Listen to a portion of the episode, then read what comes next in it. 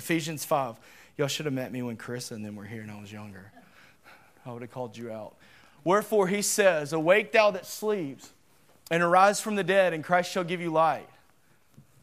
See then that you walk circumspectly. Now, let me tell you something. I love these Bible words, and we're going to do basics. And we're going to pray in a second, but the word circumspectly, to me, I don't know about you, I don't use that in my everyday language. I'm not like, see now, thou is circumspectly, I'm gonna go clean the dishes. No, uh, it's circumspectly means this it means, see then that you walk like a cat with a very long tail in the whole room full of rocking chairs. It's very cautiously, it's very carefully, it's very meticulous, it's meticulous. Everything that you do is careful. Listen, I'm telling y'all, it's human nature. You woke up today, you really didn't think about, let me live my life like that cat with a long tail that's gonna get rocked on. You ever watch the cat? I love watching cats now. I got one. I can't believe I have one. I mean, but they're, they're so, everything they do is so precise. Circumspectly is how we're supposed to walk in this world, not as fools, but as wise. Look at 16. Redeeming the time you know, one of the scriptures that came to mind today when I was studying this was David said, God, teach me to number my days. Teach me to understand that life is a vapor. Teach me to understand that everything I do has to be on purpose and it has to be deliberate because I'm going to look up and I'm going to be 34 years old. Some of you are in your 20s and you think that you have the world ahead of you. You're going to blink your eyes and you're going to be old because I feel you. When me and JT started back to the track six years ago, we started with three miles, and in two weeks we're walking five miles a day, no problem. We start back, and I'm an old fat man, and we're still stuck on three miles because this old body's having trouble. And so it's it, you're like, what is happening to me? I remember playing football, and I remember you could just run for fun and not be tired. Now, if I run, there's either a bear or I'm usually on fire somewhere around. And you, you think your life, you're like, I'm in my teenage years and my life is so, I've got all my life ahead of me. I'm telling you, it's a vapor. You, you blink and it, you're like, wow, wow, bills and job. And it really, man, I wish I could go back to high school. Anybody? Please let me go back to high school. Man, gladly. So, but some of you are like, I hated high school. Yeah, wait till you get to the real world. Um, but the days are the days are evil. Wherefore, be not unwise, and this is where my key text tonight. Be, be not unwise, but look at this. Understand what the will of the Lord is. It, it's not a mystery. It's not floating around in the clouds. It is for you to fully understand what God's will is for your life. Now, you might not understand every single step. Listen, and if you're older in this room, you're not just like, well, I'm settled in now. You're not settled in. God still has a will for you. God still, I, I, think about a lot of these guys that I see. I know a guy that was a CEO of a company. He was settled, he was making great money, and God spoke to him. And God said, Hey, I want you to sell your company and I want you to go preach for free. What? Because he was getting in the will of God. He's happy now. He wasn't happy then. Um, let's pray real quick and we'll dive into this. Father, we come to you in the name of Jesus. Your word is already anointed. I pray that you anoint me with fresh oil. Any sin or any hindrance or weight in my life, God, forgive me. Lord, let every person in here understand how much we love them. God, every lie of the enemy, God, that would talk to your people, God, expose the liar that the devil is. We love you and we praise you. Amen. They asked Jesus, Teach me to pray. You can put that down. They asked Jesus, Hey, teach me to pray. We, one of the songs that we're going to start doing on the worship team um, that most everybody knows, Nick was even talking about it's on repeat in his car. It's here is, and Morgan's laughing, here is in heaven. He said, let, let your will be done. And we just, we know that. So let your will be done. Let your kingdom come. Well, what does us praying God's will be done have to do with his will for me? Everything. I promise you, I want you to think about it. When is the last time you said to God, I want your will in my life? I want to challenge you with that. Back to the basics. Don't get so, we get so deep that you miss that every day your kingdom come, but also your will be done here on earth as in heaven. Dr. K killed it Sunday night. Heaven does not have sick people. Heaven does not have depressed people. And I think the reason that most of the church is either depressed or oppressed or in some weird posture with God is because we're not actively understanding the will of God. If you don't believe you can attain it, then you won't pray for it. If you don't really believe that God can come down to you and fellowship with you and give you His will and His plan, then you're not asking for it and you're just roaming around purposeless. Let me tell you, if you're on this stage and you think the will of God is just to lead people into worship, you have so missed the calling of God on your life and you will be a shallow, shallow person. If you're sitting on the pew and you think it's to come here and hear good music and hear good preaching and just enjoy God and cry in tears, then you will be a very shallow person. The will of God is to bless you in every way because He loves you, but to move on you out there. It's not in here, it's who we are out there. It's seeing the need, it's meeting the need, it's feeling that you are important to the whole thing. The gospel has to be preached. We have to tell people it's the good news. There's freedom from sin. Most of us are so bored because we don't even believe God wants to use us at our job. Well, I haven't been acting the most Christian on my job. Yeah, nobody does. It's called human. Start now. Start now. Asking for his will. Man, what how would it look like if his kingdom came on your earth uh, and, and your work? and on this earth like it is in heaven. If the Holy Spirit came down, well, we don't believe that because we're not asking for the will. Let me tell you something Brother Davis told me, and I don't know where I am in my notes, but I just want to talk to you guys. I was very, I was probably Austin's age, and I really wanted God's will. And a lot of you are there. You really, you wouldn't be here on a Wednesday night if you really didn't want God to use you and move in your life and do stuff.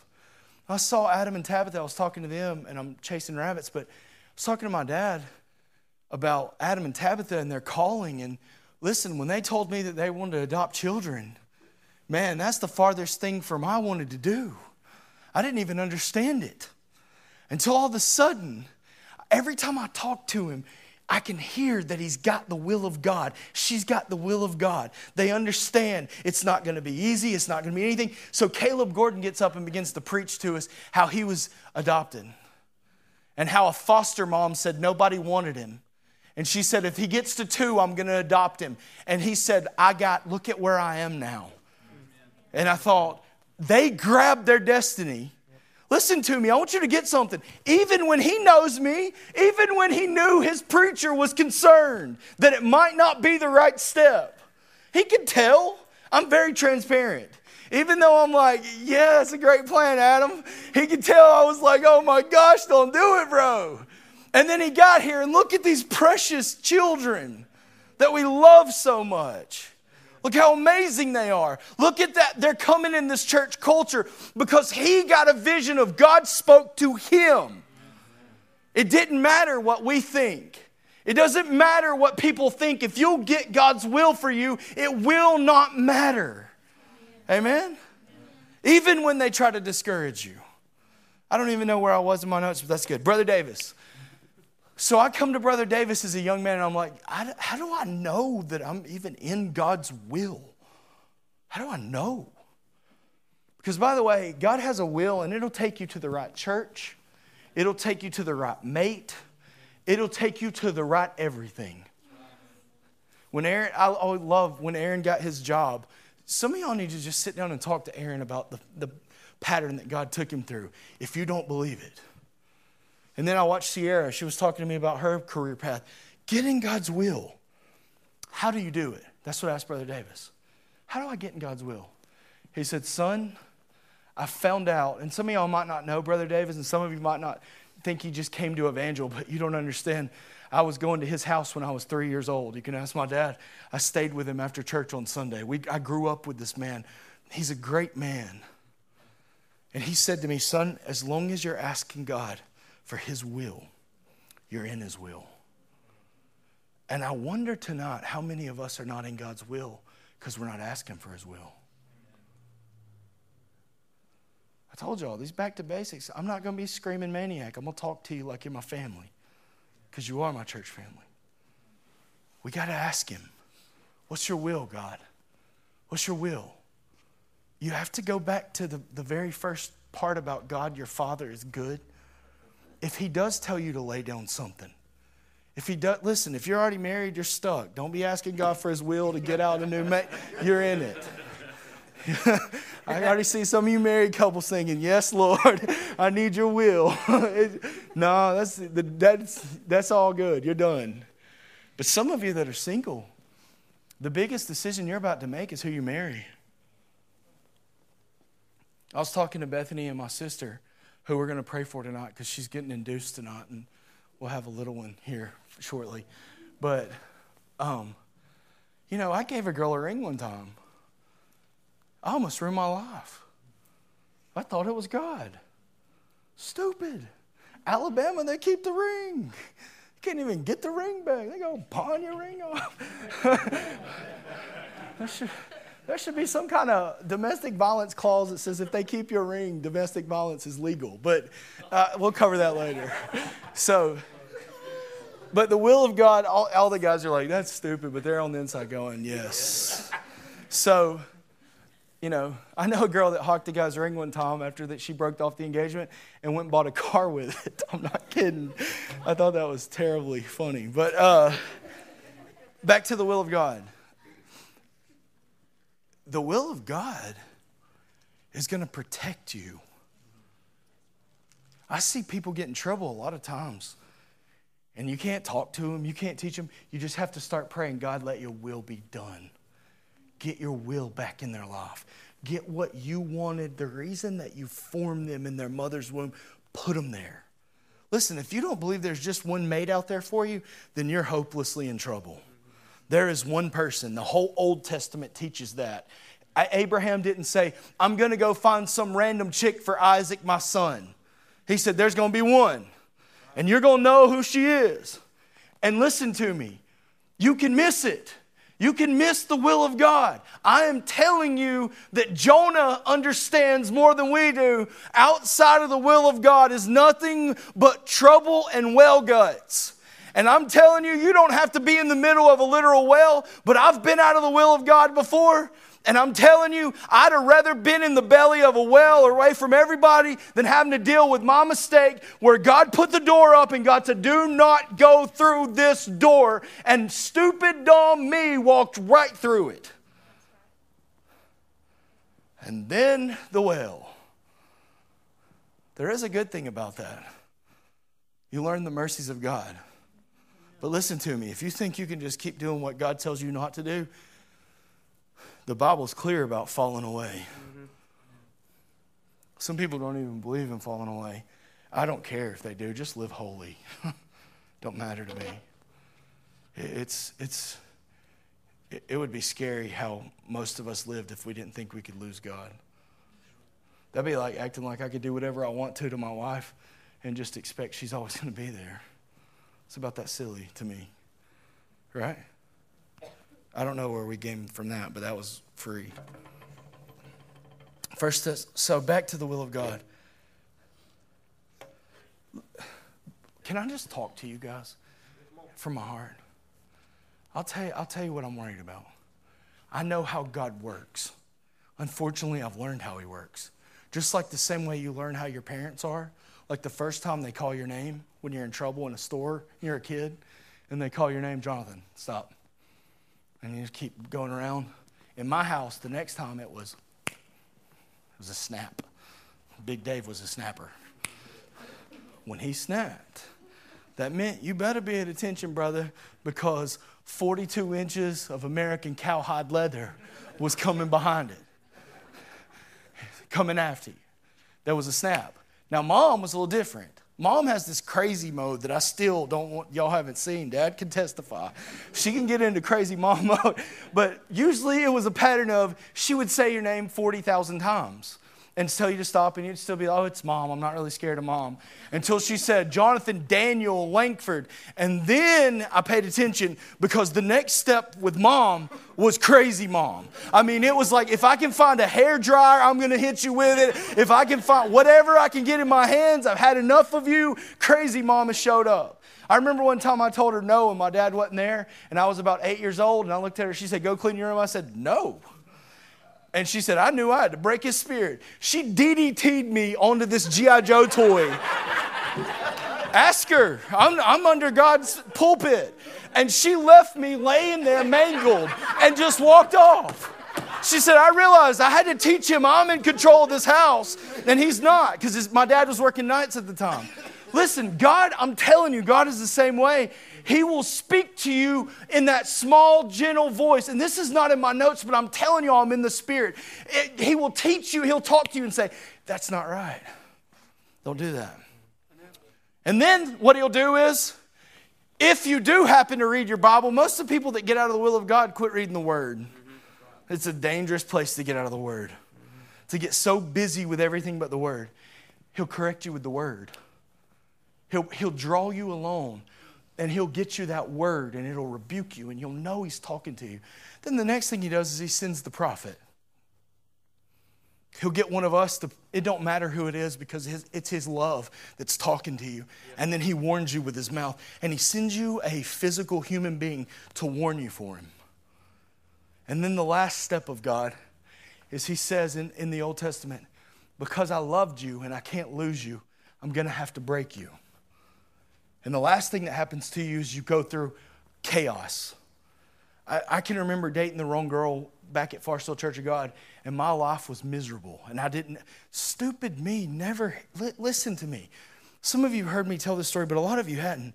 I started, I was on fire for God. I was a bad alcoholic. And it's embarrassing to say that in front of my father. I was a bad, I woke up drinking, went to bed drinking. He didn't even know half of what was going on in my life. And I had all these bondages, and I walked in to this church service. I was hungover in the church service. I don't even know who that guy is now. And all of a sudden, my youth pastor's wife every Wednesday fasted for me. Her name's Bridget Tannehill and she began to fast for me. And I went down to the altar, and I'm telling you, when I got up from the altar, old things passed away. Behold, Ryan can tell you, he was there with me. I was a new man. I had new passions. I had I wanted to know Jesus. But all of a sudden, about two months into it, this little young lady comes walking into my life. The day I asked her out, this old preacher sees me in Walgreens. He has no idea who I am. Listen to this. This is how dumb I miss God.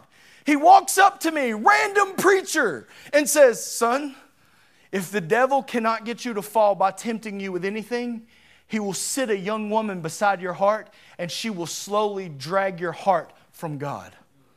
The day I ask her out doesn't dawn on me I start dating her. I know y'all are like, that is dumb. Some of you might want to examine your life. and I'm, I mean, I'm serious. I'm like, I'm like, everything's falling apart. The world's coming down. Our, everything's going wrong. And I'm like, God, but I love you and I want to need you and I, this and that. And uh, so we break up and everything's terrible. And I'm in my car one day and I'm just like, God, why didn't you warn me? Of course, isn't it always God's fault? And he reminded me of the preacher that he sent. Some of you, I'm scared if you're not careful tonight, you're going to be in a lot of trouble and you're going to be reminded of the preacher that was sent. You better examine the path you're on. Some of you are like, he's been talking to somebody. No, I haven't been talking to anybody. I don't have to talk to know a group this big. You got all kind of trouble going on. I've been there. I, I, I was like, God, why didn't you warn me? And God just showed me a little picture in my mind of all the warnings. Let, let me tell you something. One of the biggest deceptions in the whole church is that if your parents aren't saved, then you can discount everything they say. That is a lie from hell. Your parents are a covering over you. If your parents don't like a boy or a girl, you better listen or you'll learn the hard way. If your parents tell you about a decision that you're making and they try to warn you, number one, you are in such a foolish posture. You don't think the reason they're warning you is because they did the same thing or they walked through the same thing. They don't have to have some spiritual great discernment to know a crummy boy when they see one. Don't you dare. The Proverbs is full of you better heed the your coverings.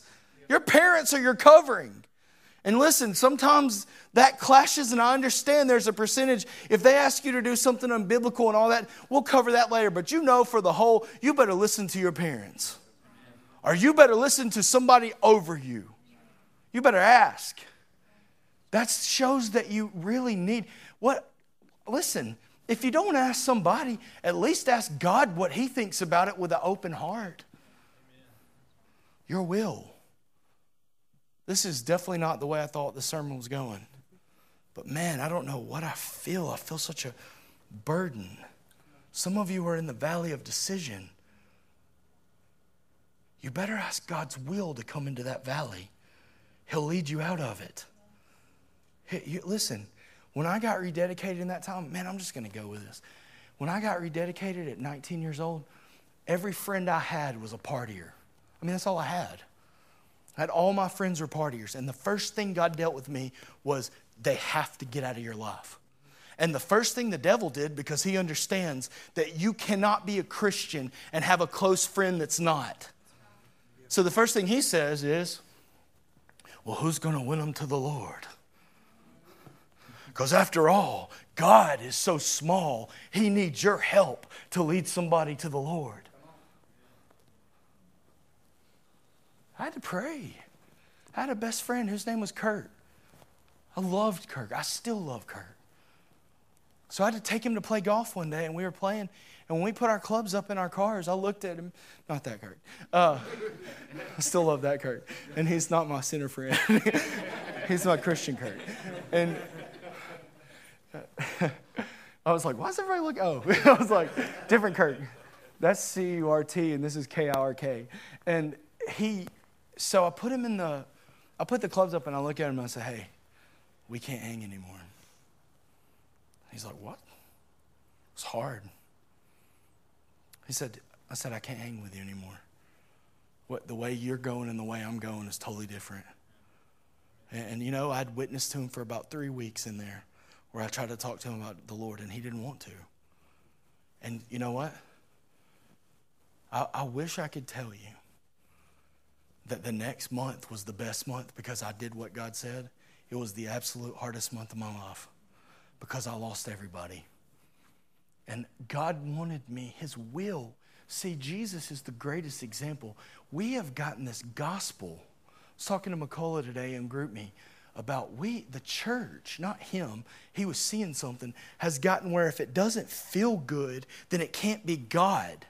But Jesus is like, hey, not my will, but your will be done. Now, listen, he's in his glorified state now. He's going to come back and his countenance is going to be like the sun. If you really read Revelation, there's really not a battle of Armageddon. Really, the word of God is going to proceed from his mouth and it's going to cut down all of his enemies till their eyeballs melt in their head. You think a science fiction movie's got it? It ain't even close to the glory of Jesus Christ, whom we serve. But in this point, before he got to the glory, he had to make some hard decisions to the point where he was bleeding sweat. That's crazy to me. So I walked through this thing where there was nobody in my life, and I was like, I'm so alone, and I don't have any friends, and all my friends are getting married, and everybody. And see, back then I was still dumb, thinking that was a good thing that they were getting married. Some of you are laughing, but I'm so honest. Marriage is hard. It is. It's hard. You have to love somebody like Christ loves the church. Have you ever seen how Jesus loves me? I've seen it. He deals with a lot. So I'm in this place of loneliness for about a month. And the devil's telling me all I've lost, all I've lost, all I've lost, all I've lost. And a friend of mine that I used to do illegal things with called me and said, Hey, I was in a church service in Tuscaloosa and I gave my heart to Jesus Christ. I want to take you to lunch. Man, I wish you could feel the chills on my. And man, he came here to evangel with me in the beginning. He played the acoustic. Hoss knows him. He led worship for us. God gave me a brother, and then all of a sudden something started happening around here. I thought I laid down some friends.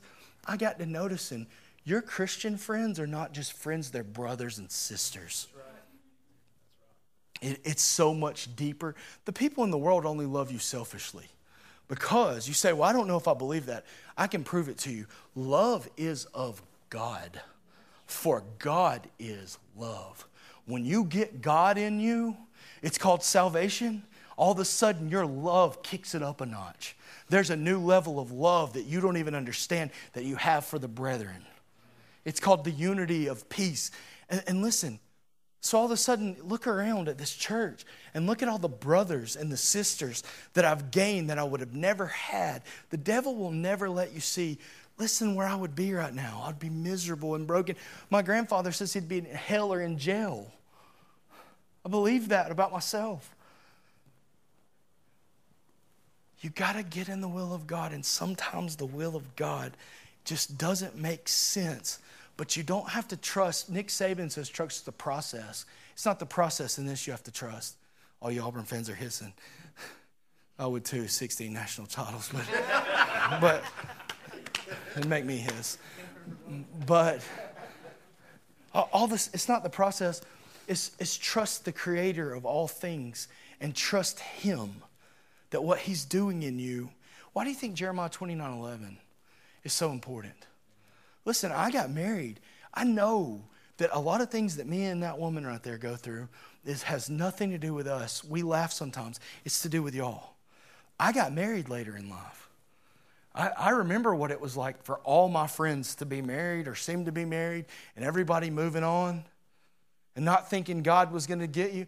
You know, look at the life of Hoss. Just hold on to that life. he refused to date because he kept believing God had somebody. And I was like, I even got worried. I even didn't trust the system or the process or the creator. And all of a sudden, he brings a chick that obviously has eye trouble into our house. she said she was going to get her eyes examined, and I was like, No, no, keep those glasses, lady. We need this. No, she knows I'm just playing. But, but trust the process. He's later in life, but it worked. I guarantee you, he could have made it work. I know a couple of girls he could have made it work with. He would not be a happy man right now. So, thank you. I, listen, I, I don't know why I shifted. And, and, I know that when I shift like this, you can ask Bethany, people start whispering, they're like, he must know this or he must know that. I'm telling you, I don't know anything. I came up here to talk to you all about the will of God. And it's way more than just, listen, if, if you're not, everybody's single, you're like, everybody's like, man, he's just preaching to us. No, I don't care if you're single or you're not single. You've got to get the will of God back in your life. This it's a basic of the faith. God, I need your will today. I need your will at my job. I, I'm, I am so convinced that there are people in this room that do not get promoted at work because they simply just don't acknowledge that God's the promoter and say, God, your will, your will be done. Put me in a place. Put me in a place. I was talking to my brother in law about how he's worked up the ranks there. It's God's favor. He's going to be running that place one day. They're setting him up. He's got men, he's learning now what management's like. It's terrible when they don't obey the time clock and when they don't do this, how do you be their friend and at the same time get the job done? It's a tough line. I want to be like, you need to come be a youth pastor for about three weeks and you will understand that fine line. Because when you rebuke people from up here, they might not talk to you for three months. And you only rebuke them because you love them. And really, you're not rebuking them, it's the word. I want to show you one more thing Romans 12. Familiar scriptures. Actually, two, I lied. Romans 12. I beseech you, therefore, brethren, by the mercies of God, that you present your body a living sacrifice, holy, holy. I, I'm sorry to tell you, but there has to be a holiness in your life. And listen, it's different across everybody in here. Well, you only can walk in the light you've given. There are things that God does not allow me to do anymore that He did allow me to do five years ago. There's a, there's a level of holiness that He set me apart that I can't do the things that I used to do. There's some things that are weights that maybe not even sin to me, but he showed me that's a weight to you. You can't do that. There's, I don't wear a watch. I don't know if you've ever noticed that. It's going to sound crazy. I don't wear a watch. You know why I don't wear a watch? Because when I was younger, every time I'd wear a watch and I'd put my hands up in worship, my brain would be distracted about, I wonder if people can see my fancy watch. Now, how stupid and retarded and silly is that? But you know what? I just removed my watch because I want to worship. Look at every, there's a lot of people in this room that have watches and they throw their hands up and they worship and they don't even think about wearing a watch because they wear it for the right reason to tell time. What a thought. To me, everybody in here's got little things like that in their life that you cannot do that other people can do. That's why you can't get on these big rule trains. Everybody has to work out their own soul salvation with fear and trembling. Do I think now at 34 that I can wear a watch? Absolutely. I just have this thing called a cell phone now, and I don't really need it. So, but that's, anyways, how do we get there? I have no idea. Um, holy and acceptable unto God, which is your reasonable service. Look at, look at the second verse. And be not conformed to the world. If your mind is focused on the world, but be transformed by the renewing of your mind, that you may what? Prove what is that good, acceptable, and perfect what? will of God. Now, to prove means to test, as in metal, to see if it's genuine after examination. So, God wants you every morning to renew your mind up on heaven and His thing and His coming. Listen, the will of God will unfold in your life if every morning you wake up and say, God, remind me that I'm living for heaven. Remind me that I'm after spiritual things. Remind me that it's not this earth, it's only temporary satisfaction, but you offer eternal satisfaction. Remind me of that, God, and I promise you the will of God will unfold. But He says, prove it. Listen, there's a time in our life where I don't have five hours a day, and this is how I'm going to close. I don't have five hours a day to go pray over every decision I make. I don't. Wish I did. I don't, you don't either. I can't just be like, well, stop. I can't decide right now. I'm going to go lay on my face for five hours. I'm going to lose my job. Okay? So, what I've decided to do with my life, and listen, that don't mean we don't pray, and that don't mean we don't get people to pray. And there are decisions where you better be praying and fasting about. There's big decisions that come up sometimes, and you don't have to make them right at the spur of the moment. But the spur of the moment decisions, like this I'm looking for a job, put your application in everywhere. Show God that you mean business. I love when people are like, I can't find a job. Where have you applied? Three places? Uh, wow. You're looking for God to be Red Sea parter for your life. Give, you know, hey, there's some end on your side. Do some stuff. Put, I put them out there. I always have. And I've said, God, open the door you want to open. That's His will. And close tight the ones you don't want me at. I can't tell you the times I've seen these guys praying about jobs and they go to an interview and they say, Man, I got this check in my heart that it's not right. Now, before the interview, they thought it was right. And they got into it and they were like, I can tell God is closing this door hard. That's how you got to live sometimes. But you got to acknowledge that God is the one that can open and close doors in your life. Listen, you can, we can talk about relationships, but let me tell you something. The devil will put the wrong friends in your life, married or not married, and those people will literally drag and weigh you down. If all they love is the world, why in the world would you not think that the love of the world, which comes natural to you in the Adamic nature, if you get around them or you're not going to love the world? It's going to just spill over on you. I saw Hank Lash. Some of you don't know him, some of you do. When, when I was a kid, Hank Lash was like Arnold Schwarzenegger. He could take those 16 penny nails and just go like that, like it was a piece of uh, spaghetti noodle. And they, my, my children's pastor got him to stand up in a chair and got this little kid and him to hold hands and said, All right, Hank, you're going to pull the kid up in the chair, or this little kid's going to pull you out of the chair when I say go. And that little kid yanked Hank Lash, and back then he was Jack Daddy, put, yanked him up out of that chair. And the whole illustrated sermon to me was proven that we always think that we're strong enough to pull people up, and it's always going to be the opposite. Our pastor puts it this way good old country sense, which I love. It's practical. He says, You take a whole bushel of apples and you put one bad apple in that whole bushel of good apples. Nature teaches you that bad apple ain't going to be good because of those 35 good ones. That bad apple is going to make all those 35 good ones bad. The will of God is so important. God, what is your will? What should I listen to? What should I watch? It's what pleases you. Right? Who should be in my circle? Your three closest friends, your future. It blows my mind when people say that they want to come into this church and they want to work and do things, and their closest friends absolutely are haters of God. So they don't really hate God, they just don't go to church. Actually, the love of the world is enmity against God. Don't be deceived. When I didn't serve God, I hated God. You say, Well, I don't know if I'd ever say that. Well, it didn't matter, sweetie. It's in the Bible. You did. Everything you did violated Him and His covenant. And whether you realized it or not, everything you did put His Son on a cross. Oh, I'm so thankful that He watched that for me. I want His will. This is a basics. What's your will? What's your will? Just, I, I can understand.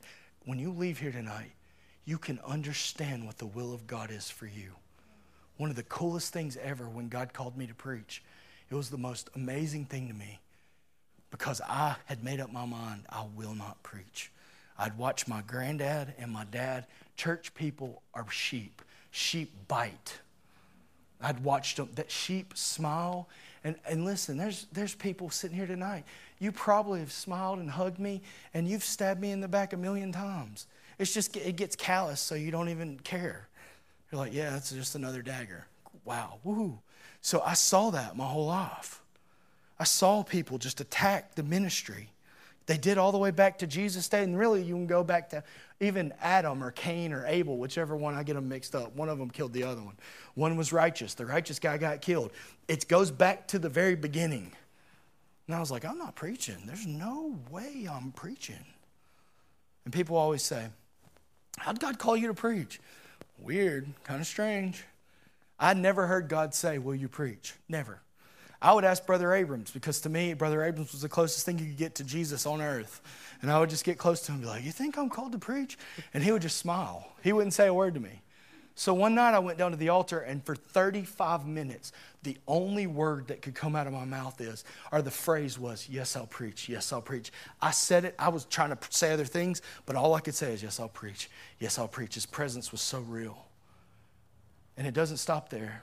The next day, I'm at my house by myself, and the Bible falls open, and I begin to read it. And it's where God called one of his prophets, and I felt like he was, I knew it was so real that I just laid face down on the kitchen table in, in the Bible, and just his presence was so real. And listen, there's a lot of times now that when I start to doubt my calling, because every preacher and every person in this room is going to doubt their calling. John the Baptist is the greatest prophet. He sent his disciples in prison and said, Ask Jesus if he's the one or should we seek another. He'd started to doubt his calling. You get in jail long enough spiritually, you'll start doubting it. But I go back to that place. Why did I tell you that? You're like, what does that have to do with me? Everything. God has a will for you. Ask Him to speak to you.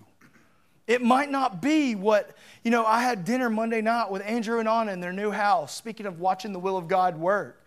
And I had dinner with them, and it might not be a call to Haiti or it might not be a call to Africa.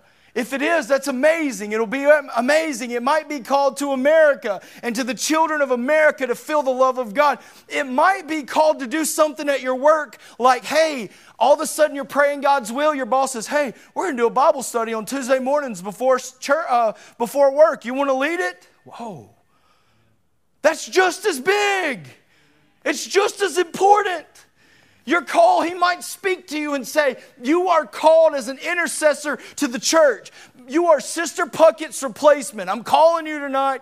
She's about to leave for glory and she can't walk anymore. She's ran her race. And listen, we need to pray for her because Bethany sees her on Wednesdays. She's not doing well. But He might speak to you and say, Hey, I've called you to be a behind the scenes prayer warrior. There are going to be times where everybody else is out doing stuff, and I'm going to call you to come with me. I'm telling you, it's something awesome because you were created for that. There's gifts of helps. He might show you that your best. Listen, my calling as a preacher is to remind people. I shared that with Seven Mile Church Sunday, last Sunday morning. My, I'm not going to teach you some new great thing that just blows your mind because I asked God what He had for me. My calling is to the body of Christ to remind them what they already know, to already walk the light they've already been shown, get back in that light. Tonight, get back in the will of God. What do you want me to do, God? Where do you want me to go? How do you want me to do this or that? Get God back in your life. Get Him back in your decisions. Everybody stay.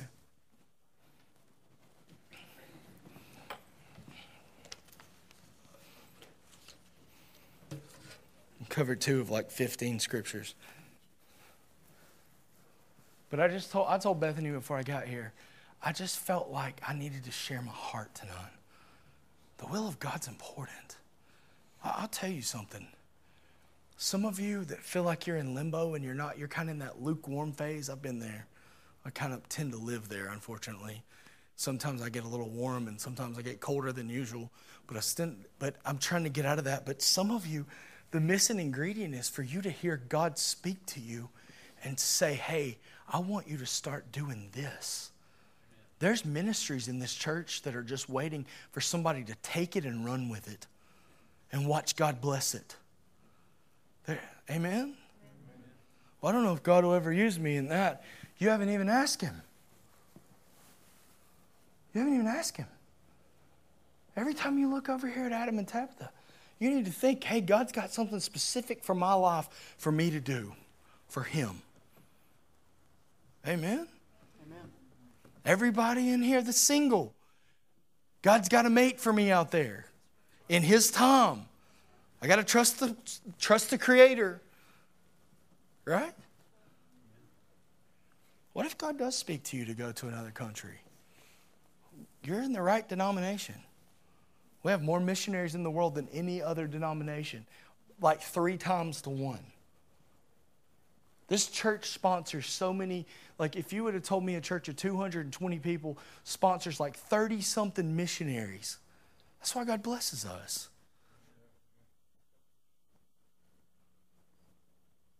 Because we want to honor. So we'll get you there. If God begins to speak to you about something to do and it scares you even, I, listen, He put people in your life to walk you through it. They'll talk that they've been there, they've done that. Even when I knew God told me to marry Bethany, there were times before leading up to the wedding, I started having doubts every now and then. Human. I got to thinking, man, this chick's going to have to live with me for a solid rest of her life. and she can't get out of it. That's terrible from her perspective. Y'all don't know. And so I, I just, I want to drive that point home. Next week, Caleb Gordon will be here. I ask him to, to come because I just miss him. I think he's a precious person and he'll bring a word, and I promise you it'll be an encouragement. And then we'll pick right back. We might do back to the basics for the next five years because there's a lot of topics to cover. If God doesn't change my mind when Caleb's done, the next week I'm going to preach on the armor of God. I think that's a basic we got to get. We got to understand what a helmet means and a breastplate. That doesn't make a lot of sense to me now because I know about flak jackets and machine guns and riot gear. You know what I'm saying? So uh, we're going to have to break that down, what's going on in the Bible there about the armor of God, because it's important if you don't wear your armor.